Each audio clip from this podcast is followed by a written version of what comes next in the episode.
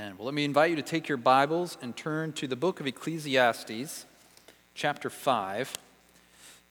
If you don't have a Bible with you, there's a blue one in front of you that you can find our passage on page 618. 618. We're going to be looking at just seven verses this morning. Ecclesiastes chapter 5, verses 1 to 7.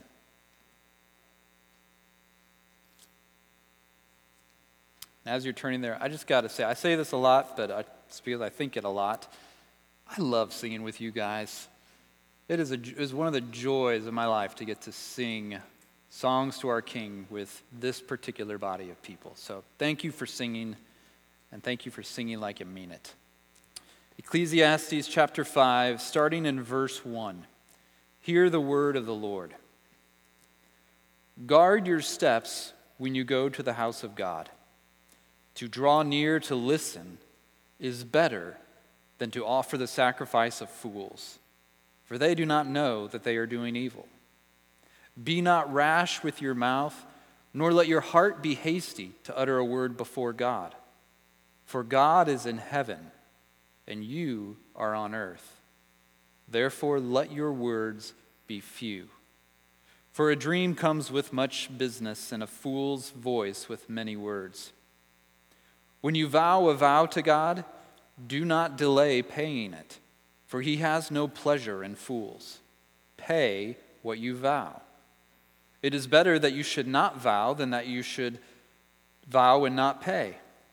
Let not your mouth lead you into sin, and do not say before the messenger that it was a mistake. Why should God be angry at your voice and destroy the work of your hands? For when dreams increase and words grow many, there is vanity, but God is the one you must fear. This is the word of the Lord. Thanks be to God. This morning, I want you to consider with me two different real worship services with me. I'm going to share about both of these worship services from firsthand accounts of people who were there and actually saw them. And I want you to listen and see what's different about these two worship services. All right? The first worship service took place in Cincinnati this past February on Super Bowl Sunday. Reporter Kristen Cornett tells how this church, quote, has used football to inspire services on a day that usually sees low attendance in church. She goes on to talk about how, as you approach the church, the first thing you notice is that people are tailgating in the church parking lot, grilling their brats and their dogs, and they're having their nachos. Then you come a bit closer, and as you come up to the building, you can see the games outside where you can try to kick a field goal or try to throw the football through the hole. There's the sound of marching bands all around, kind of making you feel more like a college atmosphere. In the reporter's words, it's football and church coming together. Then you step inside. Inside, you'll find a giant stage that's been covered in green astroturf to look just like a football field.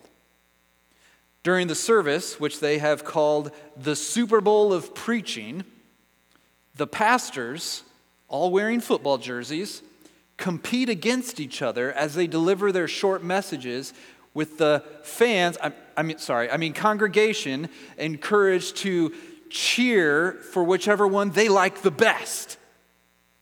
There's even, quote, a fun twist that challenges them to work silly surprise phrases into their speeches. Throughout the service, the screens show original commercials made by the church, which don't fail to draw laughs from the crowd. And of course, there's a halftime show featuring the worship band with the lights turned out and the audience giving light sticks so they can move just like you would see on TV. The whole morning is summed up by the reporter as, quote, lots of fun. That's our first worship service. Here's the second.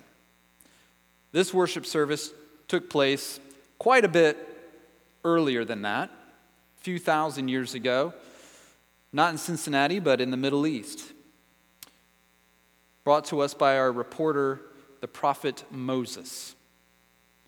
He says this On the morning of the third day, there were thunders and lightnings and a thick cloud on the mountain and a very loud trumpet blast, so that all the people in the camp trembled. Then Moses brought the people out of the camp to meet God, and they took their stand at the foot of the mountain. Now, Mount Sinai was wrapped in smoke because the Lord had descended on it in fire. The smoke of it went up like the smoke of a kiln, and the whole mountain trembled greatly. And as the sound of the trumpet grew louder and louder, Moses spoke, and God answered him in thunder. The Lord came down on Mount Sinai to the top of the mountain. Now, when all the people saw the thunder and the flashes of lightning and the sound of the trumpet and the mountain smoking, the people were afraid and trembled, and they stood far off and said to Moses, You speak to us and we will listen, but do not let God speak to us lest we die. Therefore, why should we die? For this great fire will consume us. If we hear the voice of the Lord our God any more, we shall die. Go near and hear all that the Lord our God will say, and speak to us all that the Lord our God will speak to you, and we will hear and we will do it. Slightly different services, huh?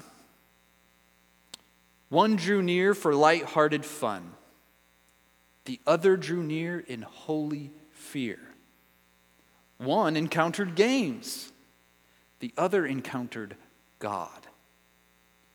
And you can learn a lot about these different, about the God that these different groups came to worship, can't you? The first group's God must not be all that impressive or important. I mean, after all, they have to use gimmicks to get people to worship him. He needs football to capture their attention. And sure, his words can maybe be inspirational, sprinkled in there, but not authoritative. He's fun and silly and not to be taken too seriously. The second group's God, he's mighty and majestic, terrifying and thrilling. He's holy, holy, holy. He's a consuming fire. He's a God that stops your mouth and makes you fall down in reverence and awe and wonder. He's not tame, he's not safe, he's not someone you can handle or manage or keep under control. He's awesome in power, breathtaking in beauty, and glorious beyond description. He is not a God to be trifled with, he's a God to be feared. Too often, our worship today looks much closer to the first example much of our worship lacks the fear of God. We become casual and nonchalant about approaching the holy God. We forget who it is we are coming to, and we just play games with religion. So, the preacher's goal in this passage and my goal in this sermon is to help us put the fear of God into our worship. Okay? Now, just by way of reminder, if you're just joining us, we're in the middle of this book of, called Ecclesiastes. And there's this guy, the preacher, who is the one speaking to us in that. And his goal in the book is to help us understand life under the sun, life in this broken, fallen world here and now. He wants to know things like how does it work? What should we be doing? What's it all about? And this morning, he wants us to see worship plays a key role in all of that. In fact, if you've been tracking with us, there's a massive shift in our passage from the chapter before it. If you just scan your eyes over the passage in chapter 4, you'll notice God wasn't actually mentioned at all. You see that? But now he's mentioned seven times in seven verses. This is actually the highest concentration of so called God talk in the whole book. Our focus this morning has shifted to how we are to think about Him, how we are to think about God, and how we come to worship Him. And I want you to notice right away that His message is for church going people, right? We can't tune it out. It's about those, right off the bat, it says, when you go to the house of God. So he assumes they're going to the house of God. He's not talking to the people out there, not saying, oh, this is really good if they could hear this. He's talking to us in here this morning. Here's how one writer described his audience he said, His exhortations are for people who do go to church, but sometimes find it hard to pay attention, whose thoughts wander when they pray, and who f- are full of good intentions about serving God, but have trouble following through. They are for people who know they need to get involved in outreach, but usually come up with some excuse for not joining a ministry right now. They've started a serious program for personal Bible studies several dozen times, but have never finished. They try to pay attention in church, but usually spend half their time thinking about the week up ahead. In other words, this is a message for us, for everyday normal people. It's a message we need to hear if we're going to understand life and worship rightly under the sun. Now, as we look at our text, the preacher gives us actually a clear outline. It breaks nicely down into four main commands, then with motives given for each. So here's our outline based off of his outline. These are four ways he wants to help us put the fear of God into our worship. Verse 1, open your ears. Verses 2 and 3, watch your words. Verses 4 and 5, give God what he deserves. And verses 6 and 7, don't play games. Now, I'm going to tell you up front so that you don't panic later. As we walk through these, they're actually, the time spent on them will get progressively shorter.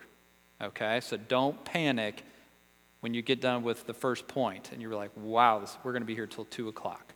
Okay? So let's start at the beginning. Look with me at verse 1. He says, Guard your steps when you go to the house of God. To draw near to listen is better than to offer the sacrifice of fools, for they do not know that they are doing evil. So the first thing he tells us here is be careful when we come to worship. Guard your steps, he says. Now, the context for him is that when they would go to the, is talking about when they would go to the temple, right? Or the house of God, as he calls it. Now, clearly, we aren't going to a temple anymore.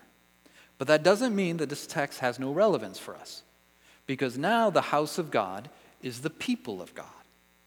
1 Peter 2 tells us that we, like living stones, are being built up as a spiritual house.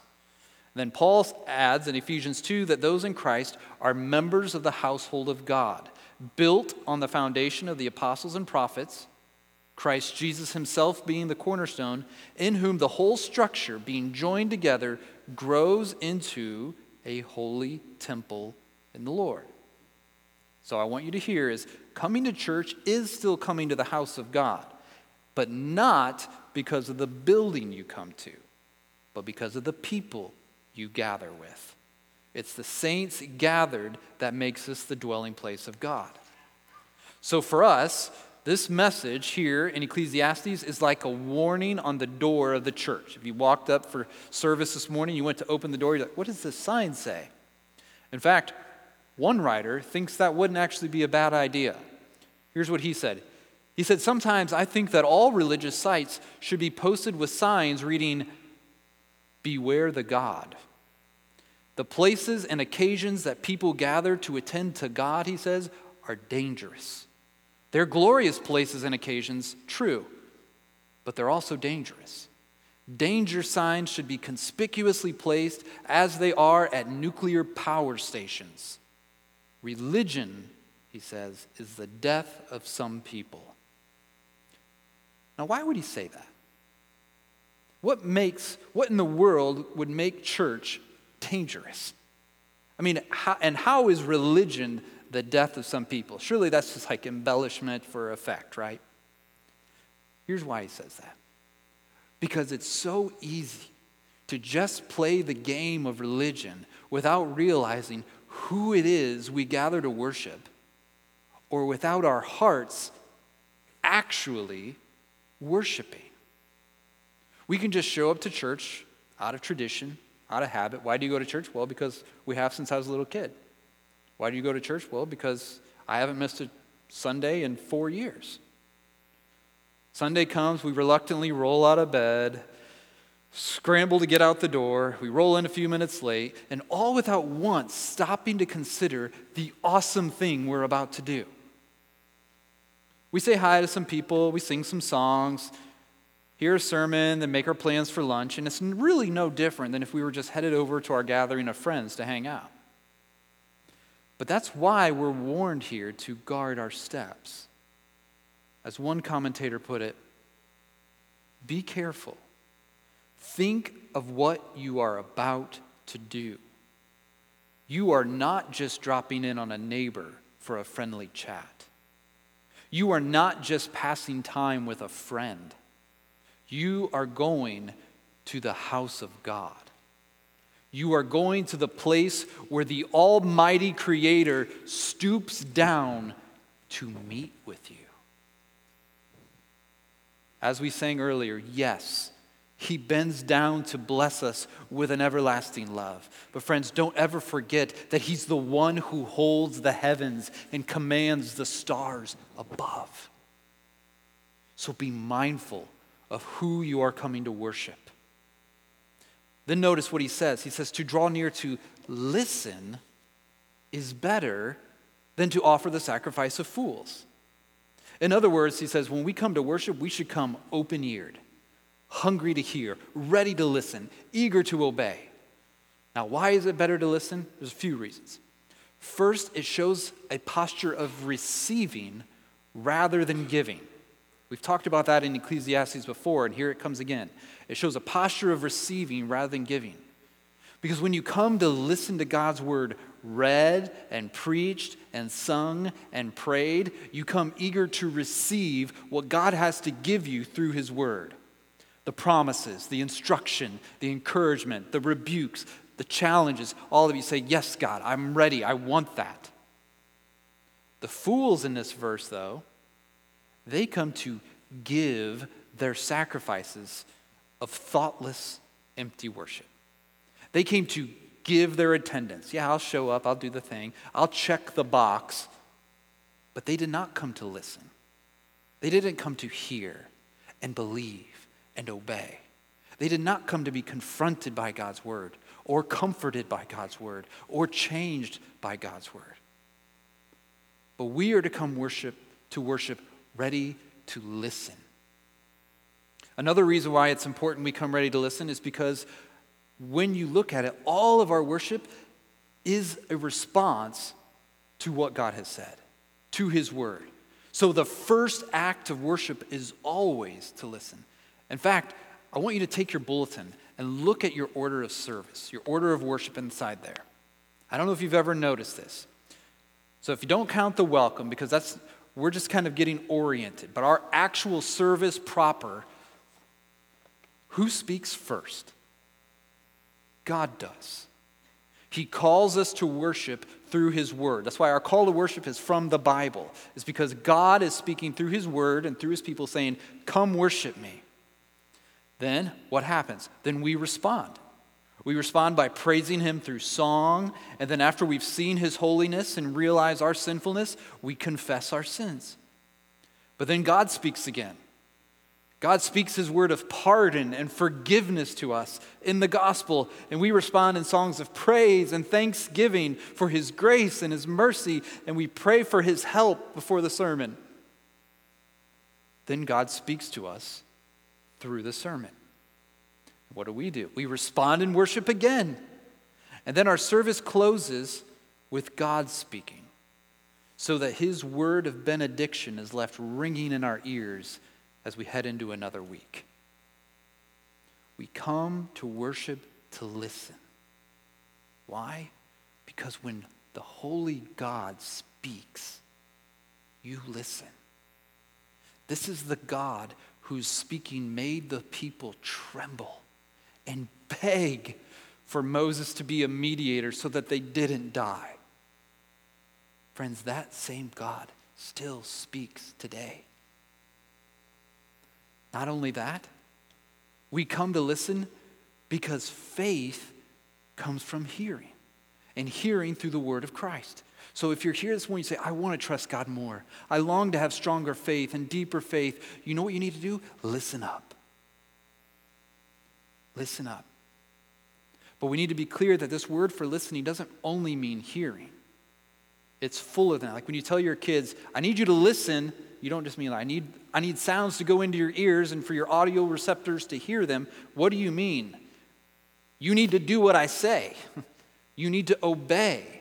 Because we want to be more than hearers, we want to be doers of God's word, unlike these fools in verse 1.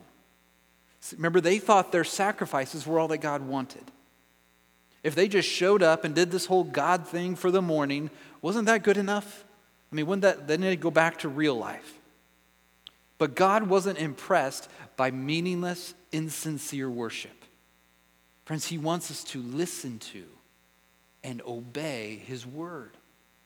Religious practices without real faith in God or real love for God are worthless to God. And He makes that abundantly clear. Listen to just a few places.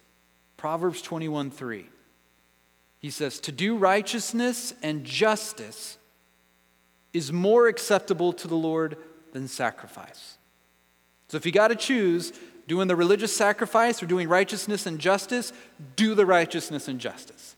Hosea 6 6. For I desire steadfast love and not sacrifice, the knowledge of God rather than burnt offerings. 1 Samuel 15 22. Samuel said, Has the Lord as great delight in burnt offerings and sacrifices as in obeying the voice of the Lord? Behold, to obey is better than sacrifice, and to listen than the fat of rams. Do you hear what he's saying?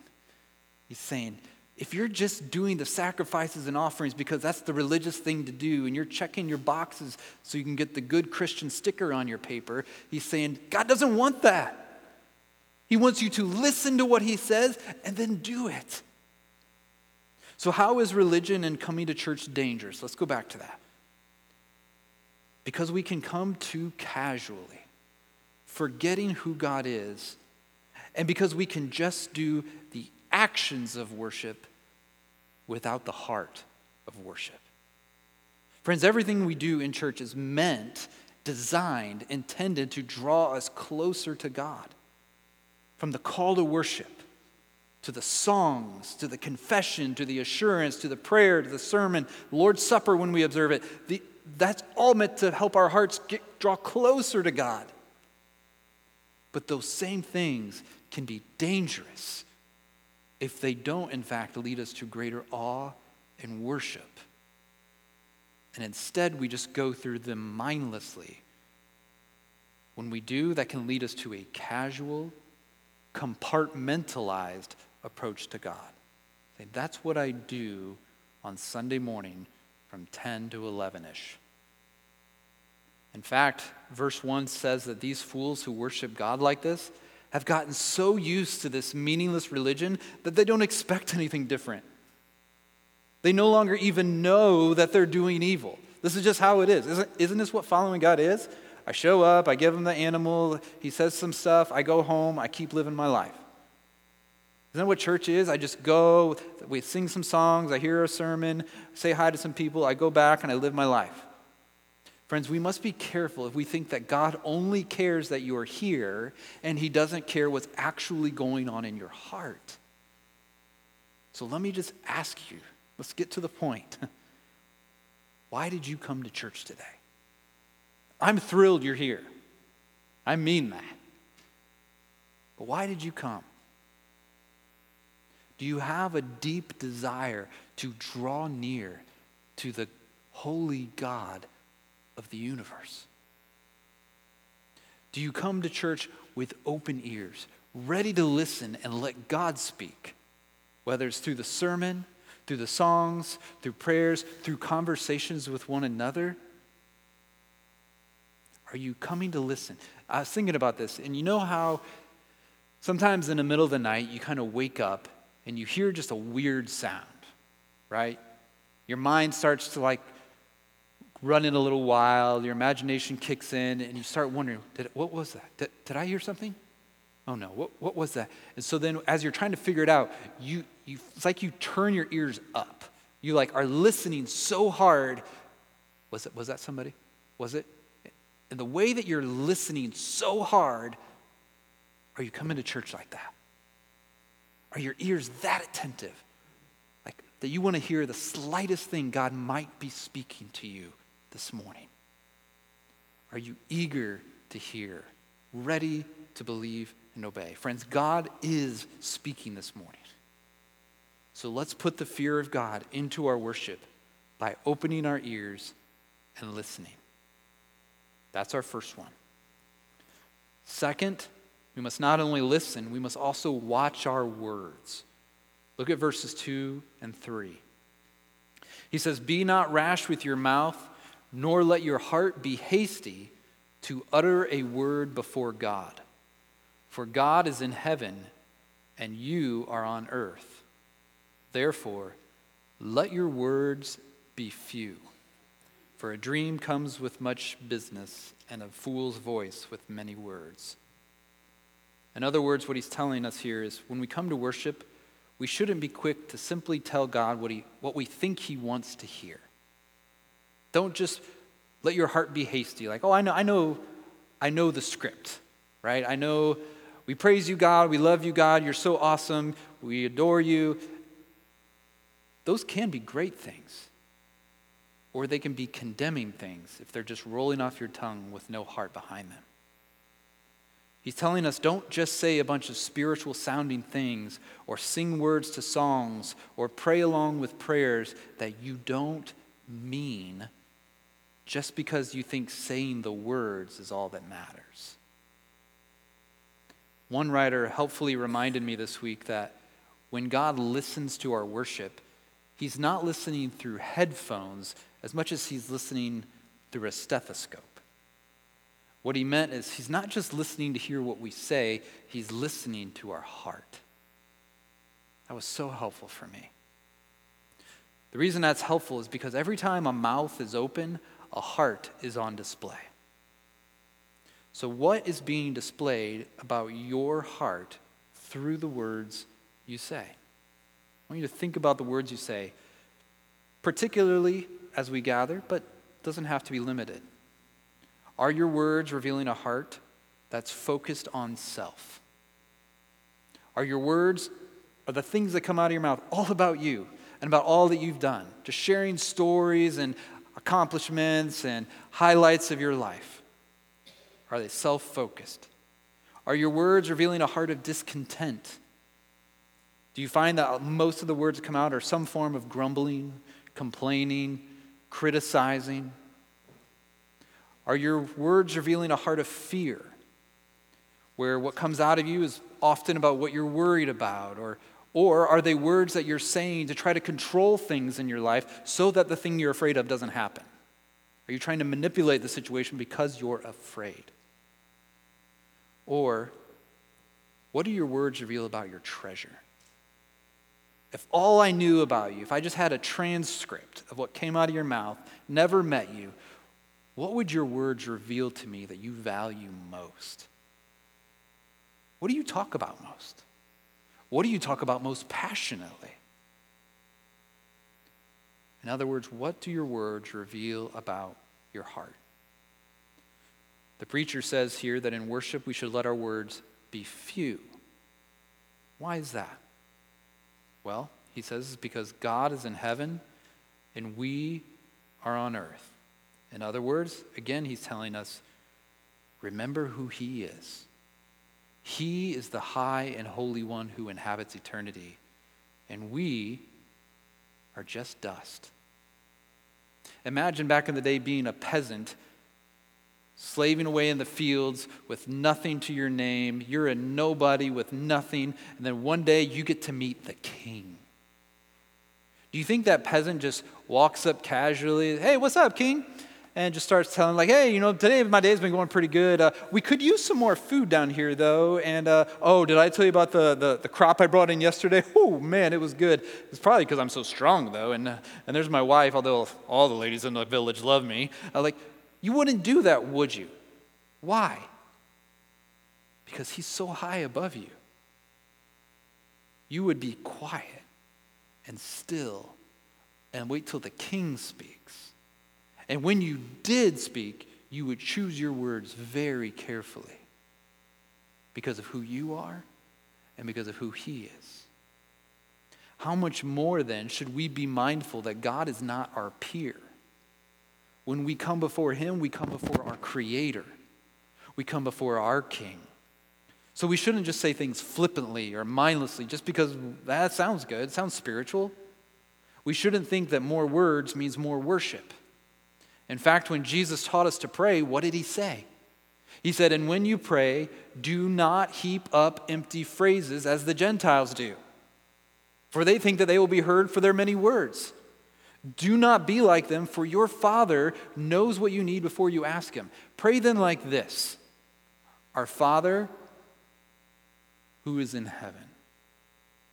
He said, Don't say a lot of things. Just remember who you're talking to, the one who knows it all. And so when you address him, address him as Father, yes, but address him as your Father in heaven. And you are on earth. Don't just say a bunch of stuff, let your words be few. He is God in heaven, and we are on earth. And this is so important. In fact, remembering that truth as simple as it may seem, that truth is crucial to our worship. The fact that God is so infinitely far beyond us, that He transcends us, that He's way more than us, is what makes the gospel we believe so incredible. On the one hand, that reality is what makes sin so awful, so horrendous. We know this because it's one thing you read about in the paper, or maybe, maybe you've witnessed it. There's, it's one thing when a guy attacks another guy, let's say in a bar. There's a bar fight. Two guys have a little too much to drink and they kind of have a little kerfluffle over there. Like, that's not good, but not a big deal. Now, it's something different if that same guy were then later to go attack the president. That wouldn't just get a slap on the wrist and a misdemeanor. That would probably mean his life. What's the difference? Because of who he attacked. What makes our sin so awful is that we on earth dare to rebel against the God who is in heaven. We dare to ignore him, disregard him, blatantly disobey him. We dare to make our life revolve around us instead of him. And that's what makes sin so awful, is because of who he is and who we are.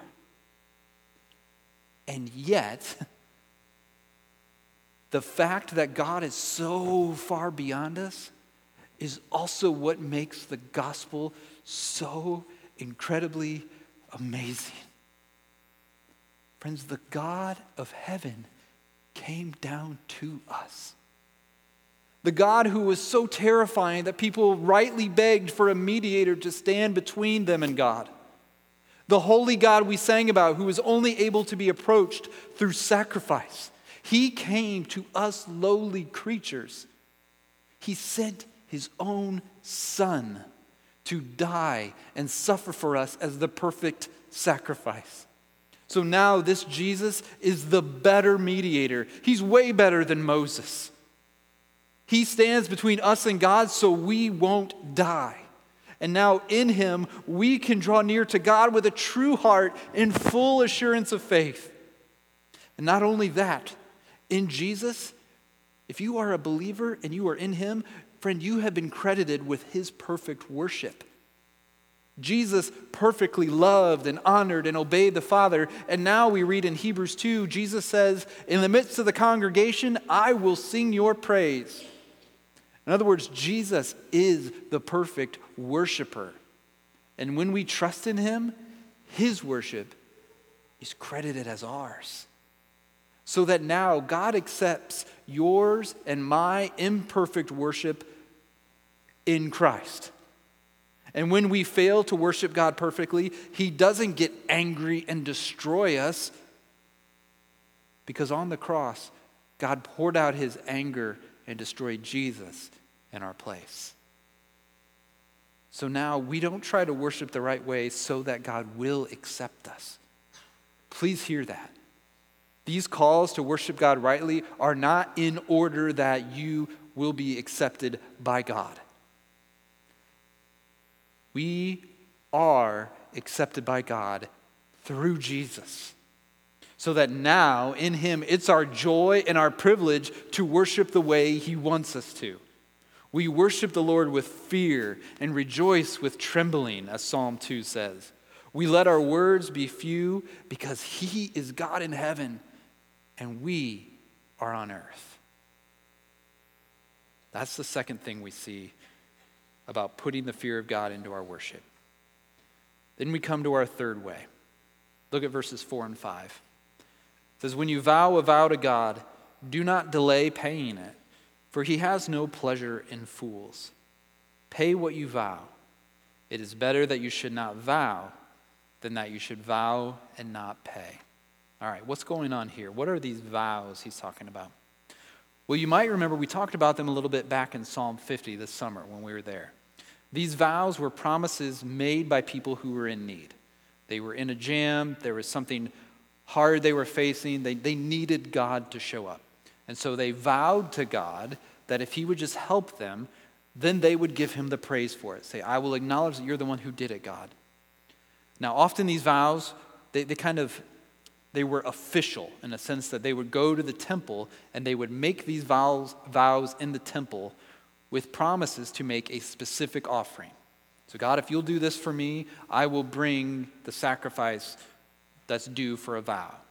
You can read about these vows. They're actually in Leviticus 18. There's, there's rules and regulations to how you should offer these vow offerings. One of the things it tells us in Leviticus 18 is that if you bring a vow offering, it has to be a male without blemish. It says if you're going to do it, you've got to bring one that's perfect. Don't bring some junky one. Don't bring the one that you're like, ah, I don't want that anyway, so I guess I'll sacrifice it. So, what would happen is people would make these vows, but what it's talking about in our passage is after they make these vows, God helps them, He provides for them, He delivers them, but then they never pay up. They got what they wanted, and they'd rather hang on to that sheep, so they just move on and say, oh, that's good. I mean, God came through, but I guess I'll just move on and nobody will know. Or sometimes they did pay up, but they would just try to give God the, the junk that they didn't really want. Malachi 1 actually talks about this. It says, Cursed be the cheat who has a male in his flock and vows it, and yet sacrifices to the Lord what is blemished saying, You promised this, but you're like, ah, that one will hurt. That would, that would I like that one. Here, God, you can have this. I didn't really want that one anyway. So whether they don't pay at all or they pay with their leftovers, they fail to give God what he deserves. And this is a serious thing. Deuteronomy 21 talks about this, and it says, if you make a vow to the Lord your God, you shall not delay fulfilling it.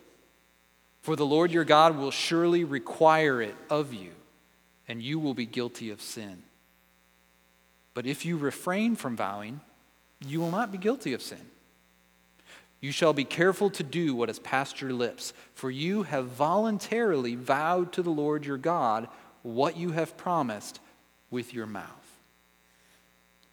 So the preacher is warning us here. He says, Give God what he deserves. He says, You didn't have to, but you said, God, if you come through for me in this way, I'm going to give you this. Now, we may not record them at the temple. There's no official board out here in the foyer in case you ever were looking for the vow board. But sometimes we still do this, don't we? Sometimes we can make our own vows to the Lord. God, if you just help me right now in this thing that I'm facing, I promise I'm going to get it together. I, am going to go back to church, God. God, from now on, I'm going to be all in. You are going to be first place in my life. But God, I, but you know what I'm facing right now, and I need you to come through. And if you do, no more of that other, no more of that other stuff. I'll stop messing around. God, if you just forgive me for this sin this time, I promise I won't do it again. God, I'll never go to that website again. God, I'll never have that much to drink again. God, I'll, I'll, I'll break off the relationship. Just this, this one time, God, if you just get me out of the consequences of it or forgive me for it, I won't do it. Or God, if you can just, if you would just provide this job, Lord, I really want this job. If you provide this raise that I'm up for, God, I promise I will, that extra income, I'm going to be generous. Oh, I can't wait to support the missionaries and give to the church. I can't, Lord, if, if you just give me this, I promise. Or often we experience some of God's greatness Maybe we're stirred up at a, at a camp or a conference, or maybe just a, a moving worship experience, whether it's church on Sunday morning or your own time with the Lord. And so you're stirred up to make these great promises and declarations. God, I'm going to go to the nations for you. God, I want to I'm going to give my life to ministry. God, this week, everybody I see, I'm going to tell about you. I'm going to share the gospel with every person I meet this week. God, this year, I'm going to finish that Bible reading plan. I'm going to have a quiet time every day, God. But what the passage is telling us is don't make promises you don't intend to keep. Instead, just let your yes be yes and your no be no. Anything more than this comes from evil. And if you do make God a promise, keep it. Give God what he deserves. Give what you owe him. And you say, well, what we owe him? What do we owe God? All of us. Not just our lips, but our lives, our hearts, our desires. Not just our blemished leftovers of time and money and affection. That's why the greatest command is what? Notice how it starts to Hear, O Israel, the Lord our God, the Lord is one. You shall love the Lord your God with all your heart, all your soul, and all your might. What's he saying there? He's saying, because God is one undivided God, he deserves our whole undivided hearts. So let's give God what he deserves. And then finally, the same, he's still kind of on the same topic, and it bleeds right into his last charge don't play games with God. Look at verses 6 and 7. It says, Let not your mouth lead you into sin, and do not say before the messenger that it was a mistake. Why should God be angry at your voice and destroy the work of your hands? For when dreams increase and words grow many, there is vanity.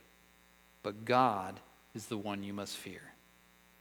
What he's talking about here is, again, the same context. You've made a vow, and because it's officially recorded, is they actually would have people who would go follow up on unpaid vows. Like, hey, Joe promised a sheep, and it's been three months. You need to go check on him. So they were like the, the vow police. And so he says, when those people show up to collect what you promised, do not tell them, oh, oh, oh, that, that was a mistake. I think there's been some kind of misunderstanding here.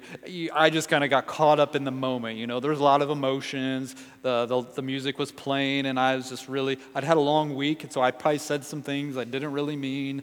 You, you know what I'm talking about? In other words, he's saying, don't play games with your worship.